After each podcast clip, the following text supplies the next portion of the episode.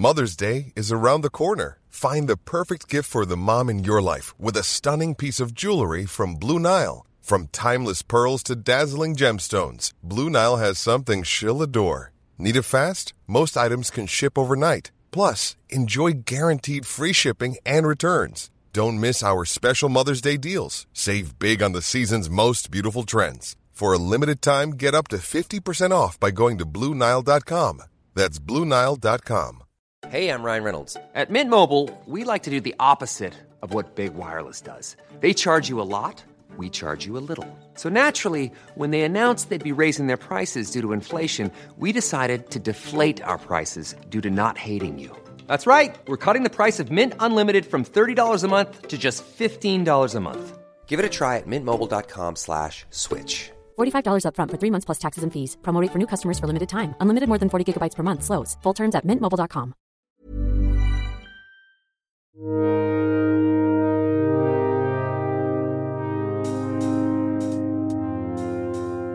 you're listening to the Thump Podcast, Episode 9. I'm Michelle Lhooq, features editor at Thump.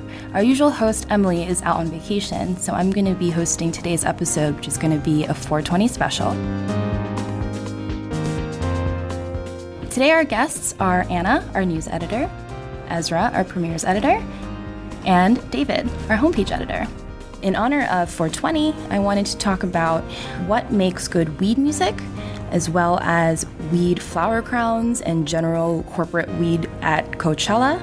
And lastly, a new weed strain invented by this artist GRiZ that has been getting a lot of accolades and even won an award at the Cannabis Cup.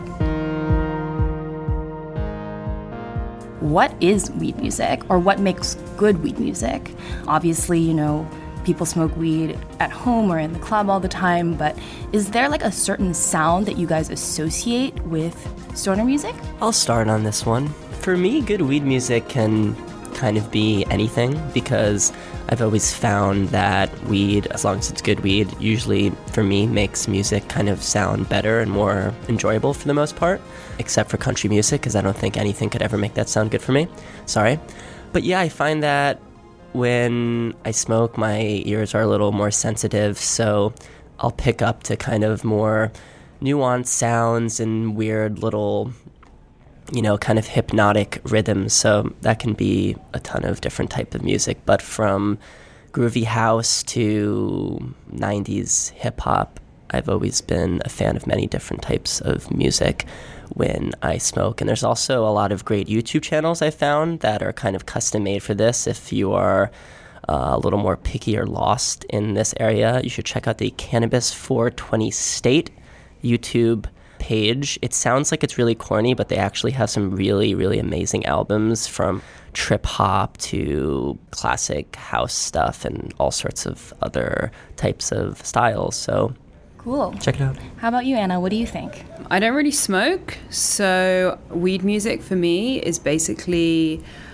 associated with my university days when we play a lot of Guitar Hero mm. and specifically over and over again play Rage Against the Machine, Killing in the Name of. So that's Great really song. yeah, it's a great song to play on Guitar Hero when you're stoned. How about you, Ezra? What do you think? You know, I don't smoke too often, but I will share this anecdote from when I was in high school, and it was the first time I ever ate an edible, which, as I'm sure you know, is like a far more potent experience a lot of the time. And I went to this huge event in San Francisco called Love Fest, and it was also the first time I'd ever seen electronic music. It was this outdoor, free, daytime thing that like 50,000 people were at, where these big floats were going around this park, and I saw deadmau5. Well, high, so, like in a new way it had never been before, and I just remember being completely blown away by the absurdity of what deadmau5 was wearing. so I think that was pretty good weed music. Well, I mean, maybe this is somewhat of a controversial opinion, but I don't think so. I don't think there is such a thing as good weed music because weed is such a versatile drug and you can smoke it in all kinds of situations. I think the reason why weed has been associated with like Deadheads or Flying Lotus is because these were the scenes that have been like heavy weed users. But as weed becomes sort of more mainstream, it's just going to be in every single context. And, you know, we don't say that something sounds like alcohol music. So to me, the concept of weed music will soon be just as ridiculous. But speaking of sort of the versatility of weed, I sort of wanted to chat about one of the features that we put up for Weed Week, which was a debate between me and two of our UK editors about whether weed is a good club drug. I sort of argued that it is a really good club drug, but I noticed that in different countries it's not so much the case. So when I was in the UK, for example, I had such a hard time finding good weed. And people kept telling me that it wasn't really a club drug there. So, Anna, you're originally from the UK. I was hoping you could maybe shed some insight into the cultural differences between us. Yeah, sure. So, you and I have definitely spoken about this before. I definitely do not think that weed is a good club drug. And the more I think about it and having read your piece, and especially Angus and Josh's input, who also agree that it's not a club drug, I think it definitely comes down to a cultural difference. So, to start with, in the UK, the UK is behind the US in terms of legalization. Weed is a class B drug in the UK, which means it carries potential jail time just for possession. There is no medical marijuana use in the UK. So, you're basically looking at a culture where weed isn't really so culturally acceptable and there aren't moves for it to become more legalized. And I think that the impact that has on the club on whether or not it's a club drug is kind of twofold. So on the one hand, you have almost less sophisticated weed smoking in the UK. The concept of different strains, it's not really a thing in the UK. You basically have super strong weed or hash. And so if you're going to end up smoking skunk, that's just not really conducive to going out. So I think that's one of the main reasons that it, that I think of it definitely not as a club drug because I'm approaching it from that UK mentality, which is that you smoke weed at home and you don't go out, or you smoke weed when you've come home from the club at the end of the night out. Right. And to me, this is one of the greatest ironies slash tragedies of our failing war on drugs, which is that because weed has been criminalized in the UK, there just isn't as much good stuff available. And the shitty stuff that people smoke ends up giving the drug a bad name because people smoke it and they're like, oh no, I feel really like paranoid. And then now I feel like I'm crashing. So therefore, weed is like a terrible club drug. But to me, it's just like, well, babe, you just need to smoke better shit. The thing that I've been thinking about recently is also I wonder whether it's a stereotype, but it is true. The attitude of having a stiff upper lip as a British person basically means you're not as comfortable talking about your feelings. So if you're out with your mates and the paranoia creeps in, you may not feel comfortable telling your friends like oh god i'm feeling really bad and so you just sink deeper into it. Whereas here people are a lot more open people talk about their feelings. You might feel more comfortable talking about that and you might be able to sort of get yourself out of that paranoia. So that's kind of one element to it. But yeah to your point it's also just the availability. You have skunk which is just super super strong. It just means that it's just not going to be conducive to a night out. Also in the uk you have such a already vibrant club drug culture mm. around uppers. Yeah. That and ketamine. Yeah, I mean uppers, downers, whatever. But there's there's a lot of club drugs available. Whereas in the U.S., at least until, I mean, when I was growing up, like you couldn't really get Molly, and, and maybe you can now more easily when you're younger. But like, there's just not as distinct a culture of taking uppers or ketamine and going to a club. So I think a lot of the time people routinely smoke weed and go out because that's what's available to them. Mm-hmm. I think that's a really good point. I mean, for me, I connect my earliest musical experiences with weed because that's what was around, even whether I was smoking it or just smelling it. I mean, I started going to see like classic rock bands with my dad when I was like 10 years old, and those were the first times I ever smelled weed. So I think it was something that I initially connected to like music and going out and you know, my relationship with it has definitely changed as I've gotten older, but I think that's a very interesting point from Ezra that I haven't really thought about so much. Yeah, and sort of going back to what we were talking about before, the versatility of this drug, weed is like such a unique drug in that it often produces effects that seem almost paradoxical. Like, you know, it alleviates nausea, but it can also cause nausea if you are combining it with like alcohol or something else. You know, it makes you relax, but it can also make you paranoid. It can make you energetic or it can make you tired. So all of these sort of contradictory effects, I think sometimes makes people have a confused impression of the drug. But again, going back to what you were saying, and I think that the key here is to sort of choose the strain that fits your biochemistry. I personally really like to smoke really heady, cerebral, energetic stuff when I'm out, and then more sort of like indica based body stuff when I'm like coming down. Before I moved to the States, that as a concept was alien to me that you would be able to find a strain that is so specific to the environment that you are going into. That's something that I'd never heard of before moving to the States. And I, I'm assuming, I obviously can't speak for everybody, but I think probably a lot of people in the UK think the same way. And maybe there also isn't a market around it as well. I have to admit, I haven't investigated it in a lot of depth, but I definitely never come across that before. And I also think that weed is just a better club drug than alcohol because A, you stay out longer, you're not going to crash, and two, it doesn't have as dangerous drug interactions with other drugs that you might be doing. You know, a lot of overdoses are caused by like people combining alcohol with like another downer. I agree and disagree with that, though, not to interrupt. No, of but course. for me, I definitely agree because I'd say I have a pretty strong tolerance when it comes to weed. But I think for the average person, if they have one drink versus like one hit, the hit will probably send them home a lot faster. Because I find weed is so based on tolerance. So For don't sure, know. but I guess I'm thinking about like kids who die from Molly overdoses Yeah, at festivals. I mean, a lot of the times it's like some kind of alcohol element was definitely negatively interfering with their body chemistry. I mean, to bring in the harm reduction element here, to state the obvious, we're not saying that people should go out and smoke weed and mix with other drugs because mixing any substances carries risks. But I take your point that when you're talking about uppers, you can have really fatal results if you mix them with, with other substances and with alcohol. definitely mix weed and cookies, though. It's safe. Speaking of weed in the club, I wanted to move on to weed at festivals. Anna, you recently edited a piece about weed flower crowns, which are apparently the new hot thing at Coachella this year. Can you tell us a little bit more about this absurdity? Yeah, sure. Our news writer, Crystal Rodriguez, she wrote a news piece about how some marijuana growers in California called Lowell Herb Company have developed a flower crown specific for Coachella that is made out of literal buds. She interviewed the growers behind this to find out more. They specialize in flowers only, so no edibles. So it's kind of a marketing technique. They specialize in blends and they've developed a special Coachella blend, which, to our point earlier, is supposed to go hand in hand with listening to music and definitely have less of a kind of like chill out home vibe and more like sustain your festival experience vibe. And if you buy the Coachella blend, which I think is 55 bucks, you get this flower crown thrown in. The thing that I found again very interesting about reading the interview was again because, like I said, I, I wasn't really super aware of this before.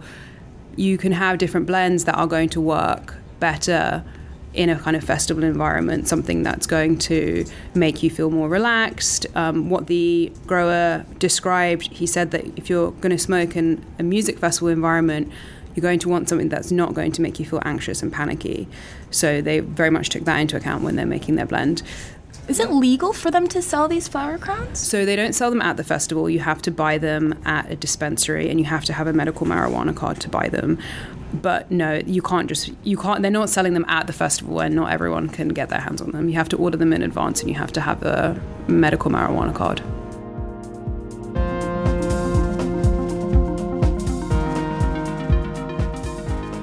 Ezra, what do you think about weed's presence at Coachella this year? I know that you were working on editing a piece about parties at Coachella that featured weed. A variety of companies in the weed industry had a really big presence at Coachella as far as throwing parties with big celebrities, and ASAP Rocky made an appearance, and having a lot of various weed swag gear for people to try out.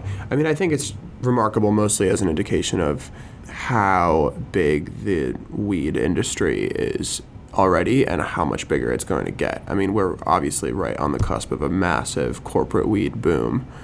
And the first place you're going to see that is in places like Coachella, where these big companies are going to go to interact with quote unquote influencers. I don't think it's any different really than a big alcohol company having a big presence at Coachella. So you just go where the kids are. Do you think it's a good thing, though, that corporate weed is becoming such a big thing and all of these brands are trying to capitalize on its moment? I wouldn't really make a value judgment, honestly. It's here, it's completely unavoidable. When you have something that people will spend so much money on, you're going to have people making a lot of money off of it.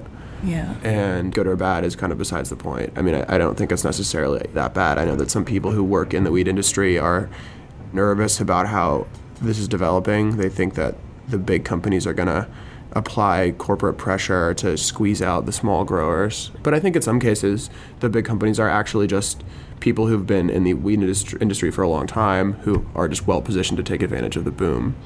I don't know too much about the intricacies of the industry, but just based off what I was reading about Coachella, it seems about as equally good or bad as like Smirnoff having a big branded presence at a festival.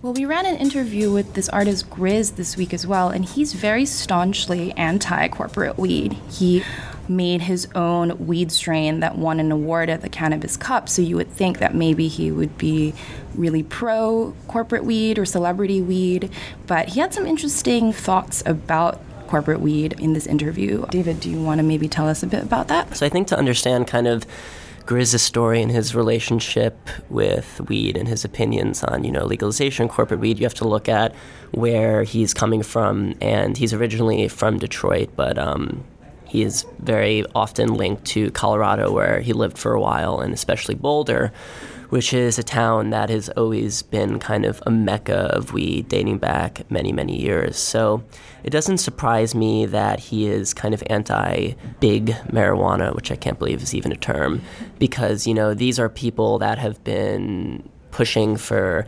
legalization and having uh, medicinal weed for longer than pretty much any of the other states in the country. So he's really looking at it from a grassroots, quote unquote, um, level. So I think people there are, you know, very protective of corporations coming in and pushing out the little guy. But yeah, beyond that, I mean, the fact he started his own strain with a local dispensary in Denver called Native Roots, I think is really cool. I think you look at some of these other celebrities who are probably a lot more famous in a broader sense than he is. And it feels sometimes that they're kind of just slapping their name on a strain or putting, you know, laser printing their name on some little vape pen or something like that. And it seemed like he actually, I don't know if worked hard is really the phrase, but, you know, he was very involved in the development of the strain and kind of the branding and he did some kind of events and activations around the strain. So I think it's something that he was doing for the right reasons and actually cared about, and it seemed like he had a pretty fun time. What was the award that he won exactly? It was the second place Flowers Award in the People's Choice category. So, from what I believe, uh, that is when kind of just more like civilians are voting versus actual judges that they have at the Cannabis Cup, which is where he won the award, which is like the world's biggest weed competition. It's like the Grammys and Oscars all rolled up into one. Man, I'm killing it with the puns. Wow, this is good. and uh, what were some of the effects of this strain? He described it as developed to have an earthy citrus aroma and a balance between heady sativa energy and relaxing indica effects. So, if you don't know, sativa is more of an upper, and indica is like a more like melting into the couch sensation. So it seemed that he found a nice balance there, which I think is actually interesting because if you listen to his music, it is kind of akin to that vibe. It has a lot of energy, but it's also, you know, something that's has these kind of like chill, more hypnotic vibes to it. It kind of takes you on a journey, not to be cliche. Um, so yeah, it seems like they really uh, found a good formula there. Well, cool. That sounds honestly delicious. Unfortunately, we're going to have to end it here, keeping it really short this week.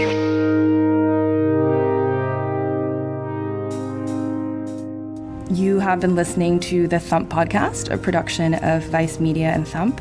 Our podcast is engineered and edited by Tim Barnes. You can find him on Twitter at timbarnes451. Our theme music is by Lorna Doone. If you want to check out some of the stories we've talked about, you can check out our website at thump.vice.com. You can also find us on social media at facebook.com slash thumpthump and at thumpthump on Twitter.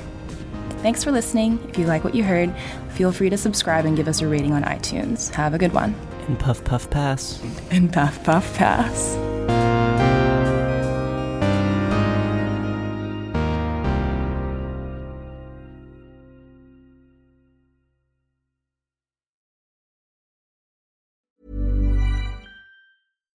Deserves the best, and there's no better place to shop for Mother's Day than Whole Foods Market. They're your destination for unbeatable savings, from premium gifts to show-stopping flowers and irresistible desserts. Start by saving 33% with Prime on all body care and candles. Then get a 15-stem bunch of tulips for just $9.99 each with Prime. Round out Mom's menu with festive rosé, irresistible berry chantilly cake, and more special treats. Come celebrate Mother's Day at Whole Foods Market. Planning for your next trip? Elevate your travel style with Quince. Quince has all the jet setting essentials you'll want for your next getaway, like European linen, premium luggage options, buttery soft Italian leather bags, and so much more. And it's all priced at 50 to 80% less than similar brands. Plus, Quince only works with factories that use safe and ethical manufacturing practices. Pack your bags with high-quality essentials you'll be wearing for vacations to come with Quince. Go to quince.com slash trip for free shipping and 365-day returns.